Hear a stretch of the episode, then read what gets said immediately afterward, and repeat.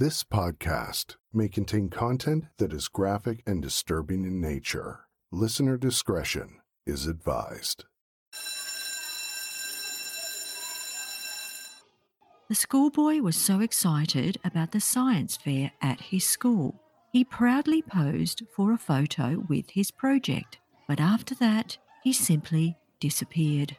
This is Apple for the Teacher, a true crime podcast. I'm your host, Ana Thomas. Today's episode is called Little Boy Lost. The schoolboy disappeared from his school. Where was he?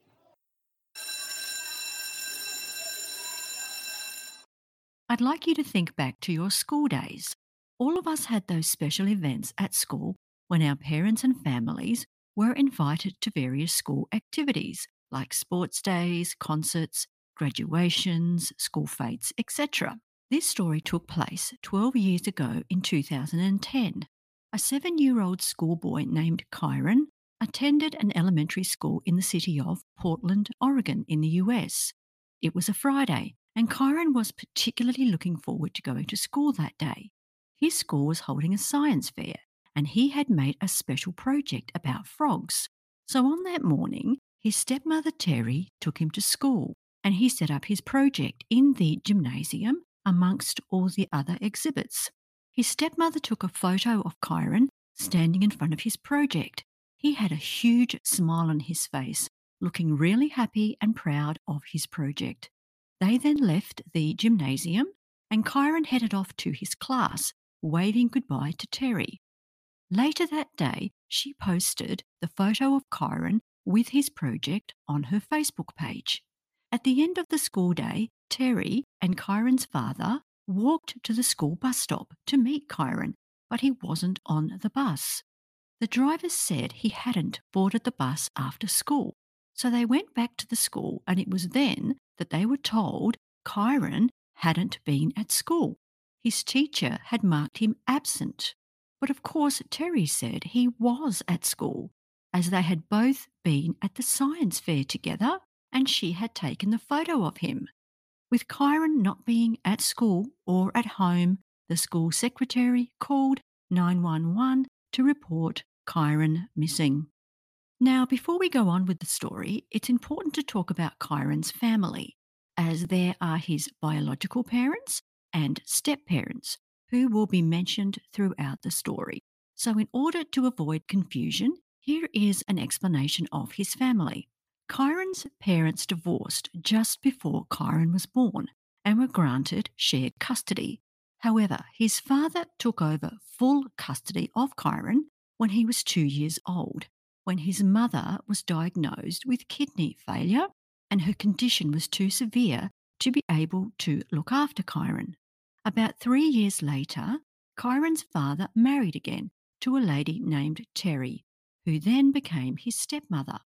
They had been romantically involved when Kyron's parents were in the midst of their divorce. Terri was a teacher who had a master's degree and had ambitions to become a school superintendent. The couple then had another child together who was 19 months old at the time. Terri also had another son from a previous marriage, so there were five people living in Kyron's household Although Kyron was no longer living with his mother, she still took part in his upbringing. His mother then went on to marry again to a man who was a police detective, and Kyron would spend weekends at their home. So, after making the 911 call, the police arrived at the school and conducted a search, but Kyron was not located.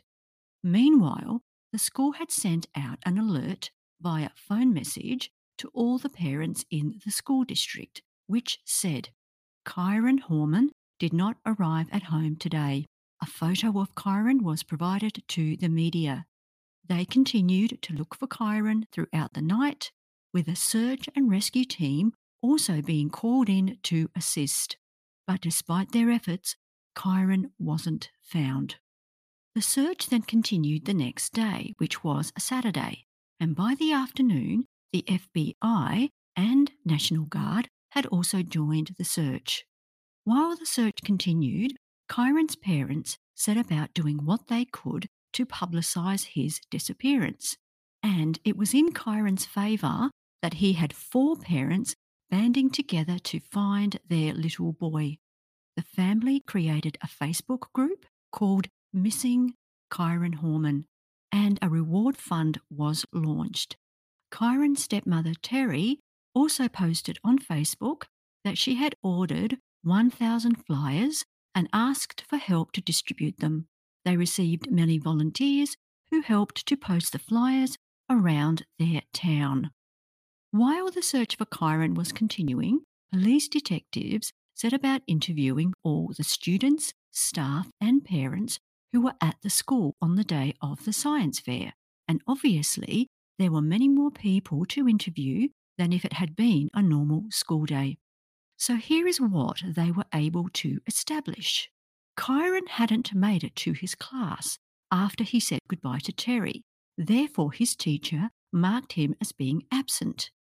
A lady who was the president of the school PTA recalled seeing Terri and Kyron with his science project. And then there was one other possible sighting of him. A student said they had seen him near the south entrance of the school. So, was it possible that Kyron had just wandered off by himself? His mother was asked to provide a character profile of her son. Was he the type of boy who liked to go off exploring? Desiree described Kyron as being shy and reserved, and she was sure that he wouldn't have wandered off somewhere in the school grounds by himself. He was very attached to his mother, and whenever they went somewhere, he always wanted to be by her side. He had very poor eyesight, and if Desiree just happened to be too far away, he would get panicked. So Desiree absolutely discounted the theory that he had wandered off by himself. As Terri, his stepmother, may have been the last person to be with Kyron or to see him, the police were keen to get her version of what happened. Terri stated that they had arrived at school at about 8 a.m. and set up Kyron's project in the gymnasium, and that's when she took the photo of him. Terri recalled that she probably left about 30 minutes later, waving goodbye to Kyron and watched him walk up the stairs towards his classroom. He walked down the corridor, and just before he reached his classroom, Terri then turned around and left the school. Her 19 month old daughter had been with her. After leaving, she had gone to do some errands, including going to a grocery store. She had wanted to buy some medication for her daughter, who had an earache, but they didn't have what she wanted so she went to another store. She then said from about 10 a.m., she drove around for about an hour and a half in an attempt to soothe her daughter's earache. She felt the driving may help her to go to sleep. But her daughter didn't go to sleep and her earache just didn't get any better. So she then decided to go to the gym to do a workout and put the baby in the creche at the gym. Then later in the afternoon, she said she posted the photo of Kyron on her Facebook page. After hearing Terri's story, the police thought it odd that she had driven around for an hour and a half, and especially because she couldn't say exactly where she had driven, but just said it was in the general vicinity of the town where they lived. So the police decided to verify her story. Security cameras did confirm she had been at the two stores and staff at the gym also verified she had been there. They then set about examining her phone records to try to account for the time she had been driving around. Her phone was found to have pinged at a tower on an island about 30 minutes away, which was accessed by going across a bridge. She had never mentioned about being in this location, so the police then questioned her about this. She told them that she hadn't driven onto the island and that perhaps she had driven along a road somewhere near the location, which was close enough for her phone to ping. So, for three weeks, the police had been continuing their efforts to locate Kyron, but it was at this point that Terri's relationship with Kyron's father began to deteriorate. A phone call was made to 911 from Kyron's home regarding threats that had been made. A second call was made, citing a custody issue. The calls were made by Kyron's father, who told 911 that he needed assistance after his wife Terri was making threatening gestures towards him. After this, he moved out of the house, taking his 19 month old daughter with him. When the media were alerted to this incident, reporters arrived at the family home and asked Terri if the reports were true that her husband had moved out of the home. She stated, Everything's good. We heard that rumour. It's just a rumour that needs to be squelched. Everything's fine. But it seemed that everything was not fine, as Terri was then served with a restraining order by her husband and also a petition for the dissolution of their marriage. The restraining order stated that she was not to have any contact with their 19 month old, and her husband also filed for full custody of the baby. Kyron's father also went to court requesting that Terri be forced to move out of his house. This was granted, and after she moved out, he then returned with the baby. Terri then filed a motion to have visitation rights with their daughter Kiara, but her estranged husband filed an objection describing her as, quote, an emotionally disturbed individual focused on her own needs rather than the needs of Kiara or my missing Kyron.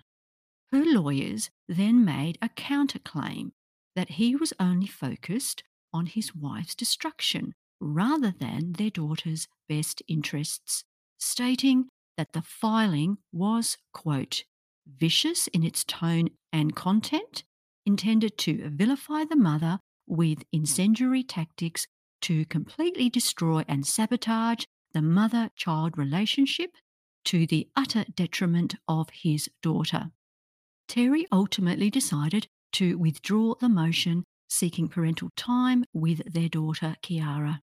So, just when Kyron's father thought the matter was resolved, Terri decided to bypass the court system and went to their daughter's daycare, where she tried to take her from the centre. He then went to court stating she had violated the restraining order by trying to kidnap their daughter.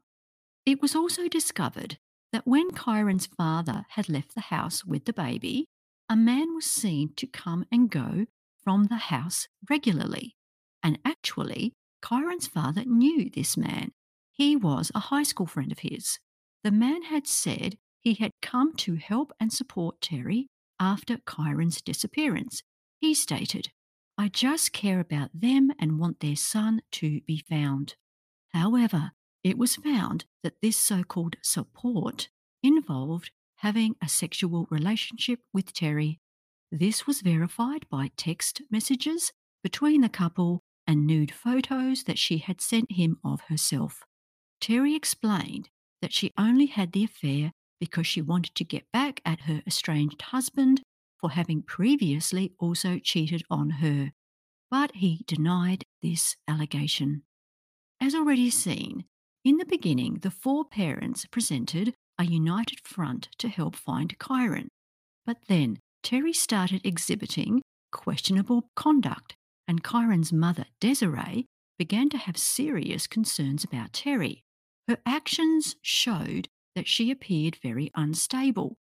While the rest of the family were worried beyond belief about Kyron, Terri was having a sexual relationship with her estranged husband's friend.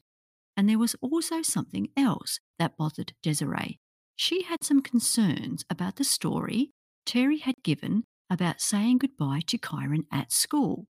Terri had described clearly where she and Kyron had been in the school building, and from her account of where she had been standing, Desiree felt that there was no way she could have seen Kyron's classroom from that position. She just didn't believe Terri's story. But why would she lie about this?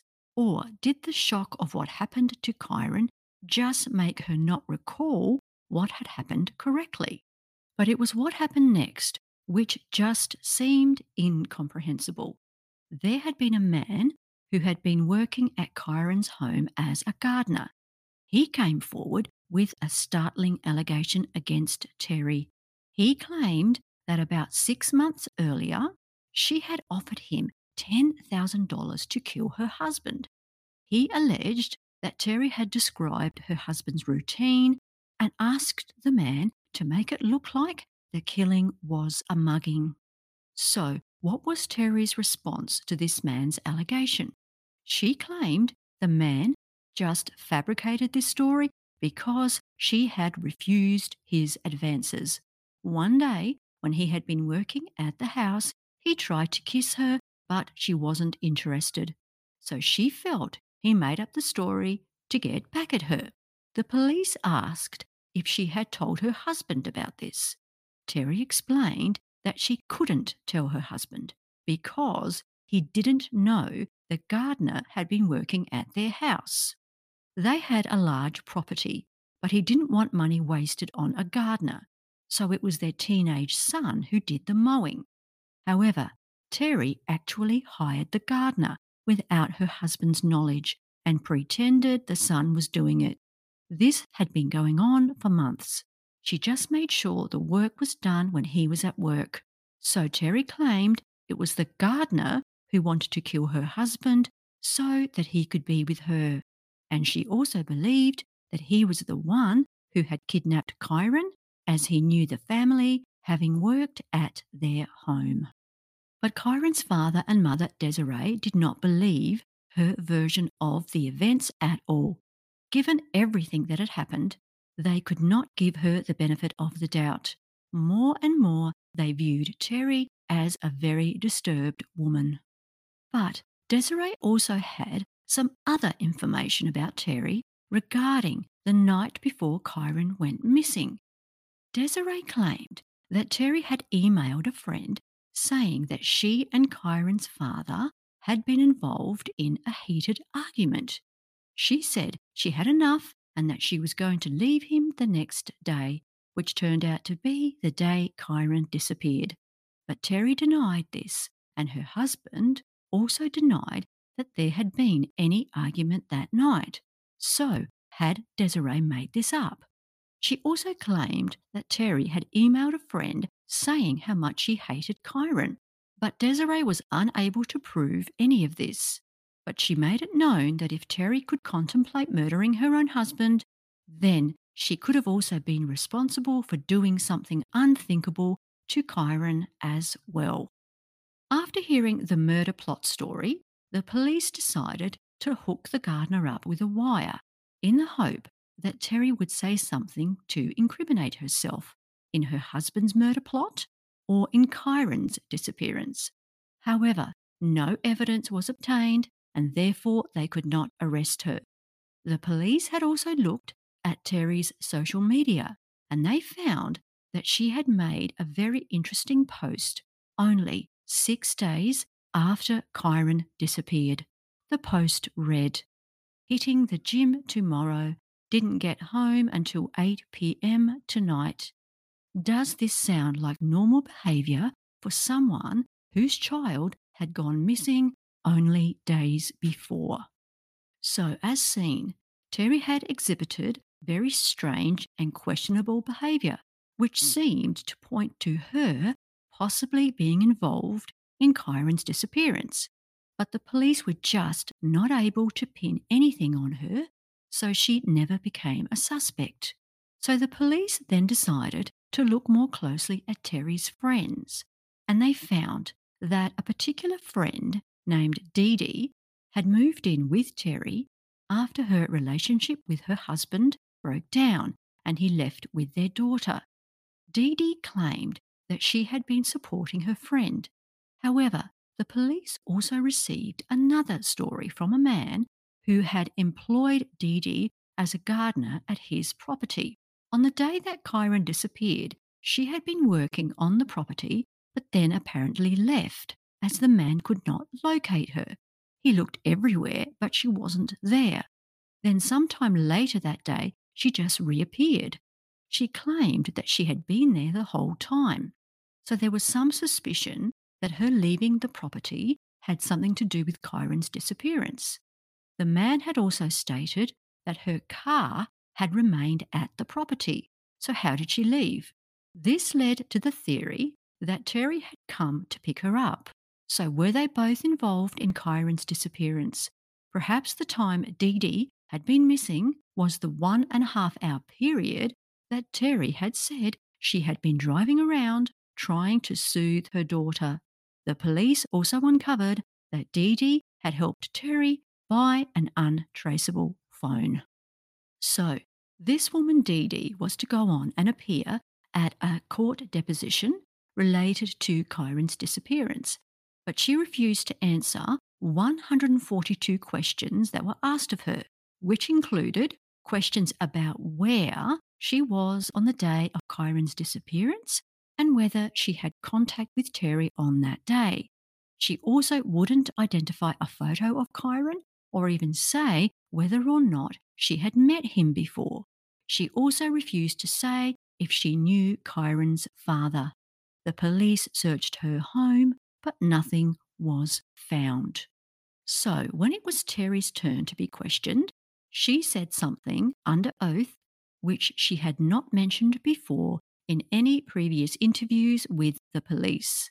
On the day of the science fair, she said she saw a white truck parked outside the school that was similar to hers. And the day before, she said she had seen the same truck parked outside a 7 Eleven. A man from the truck then went inside and asked the cashier where the nearest school was, and he pointed the man towards Kyron's school. The cashier then called 911, according to Terri, but when police checked this, they found no calls to 911 had been made from the 7 Eleven, so she was lying. She was asked how she knew this about this man, and she said that she had heard it from somewhere, but she couldn't say where from. So, was Terri trying to shift the suspicion away from herself by saying that a car similar to hers was seen at the school, who must have been Kyron's kidnapper? The other aspect of Kyron's disappearance, which the police wanted to pursue, was the fact that his teacher had marked Kyron as being absent that day. So the police questioned his teacher, and she provided a very interesting response. She said that Terri had informed her previously that Kyron wouldn't be at school on that Friday, as he had a doctor's appointment. So the teacher didn't have any concern about Kyron, as she already knew that he would be absent. So, had Terri planned to do something to Kyron that Friday and covered herself by saying he would be absent? So, when the police questioned Terri about this, her response was that yes, she had told the teacher he wouldn't be at school Friday, but she didn't specify which Friday. So the teacher must have just assumed that it was that Friday.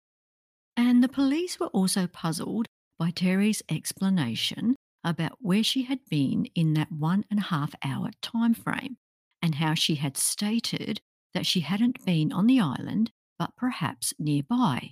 It was clearly shown that her phone had pinged on the island. So, was she trying to avoid it being known that she had been there? And if so, why?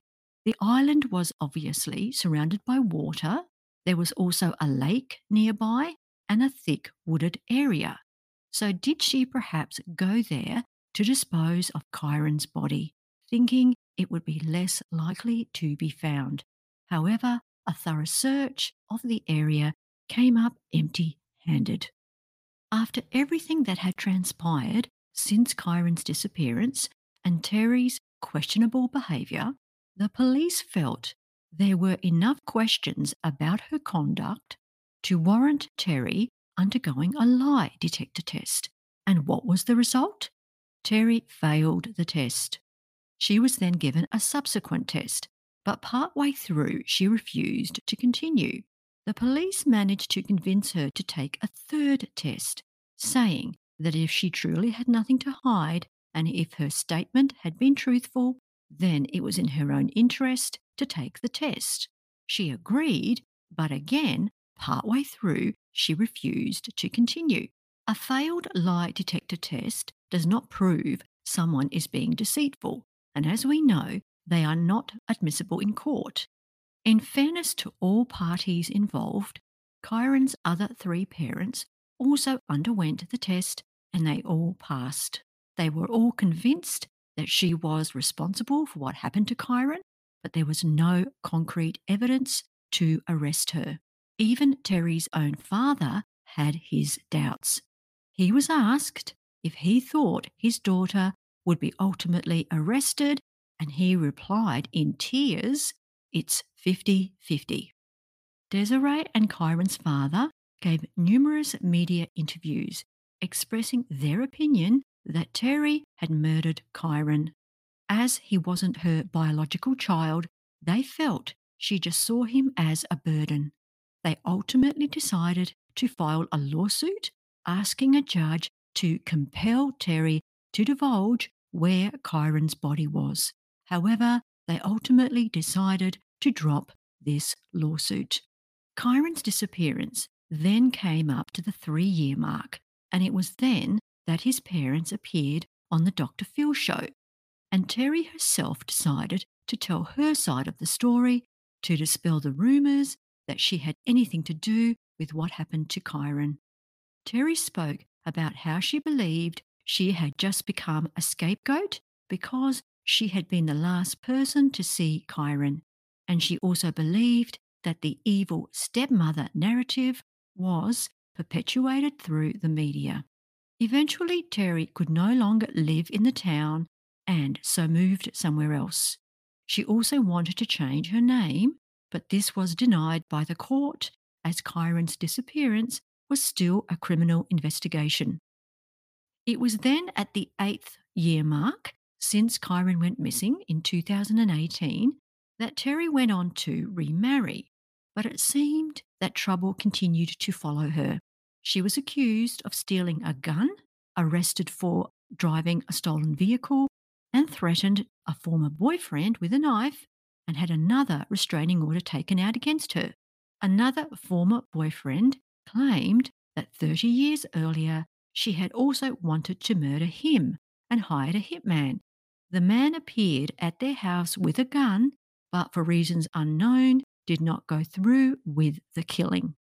And then in 2020, it was 10 years since Kyron had last been seen, and a book was published about the case called Missing The Search for Kyron Horman.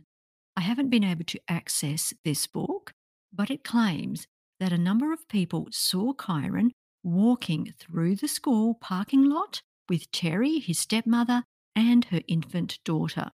The people who claimed to have seen them were the school bus driver, a classmate, and two of the classmates' family members. This information had not been divulged 10 years earlier. So, how does it now surface? To me, this just seems to lack credibility. All right, so here are my thoughts on this case. So, Terri had her daughter with her when they went to school. So, how could she have done something to Kyron with her daughter with her? And of course, if she had, her daughter was too young to have been able to say anything anyway. The photo of Kyron with his science project is just so haunting.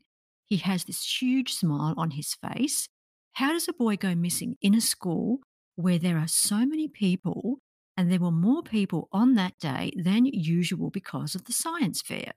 Maybe that's how whoever abducted him was able to do it so easily, assuming, of course, that Terri wasn't responsible.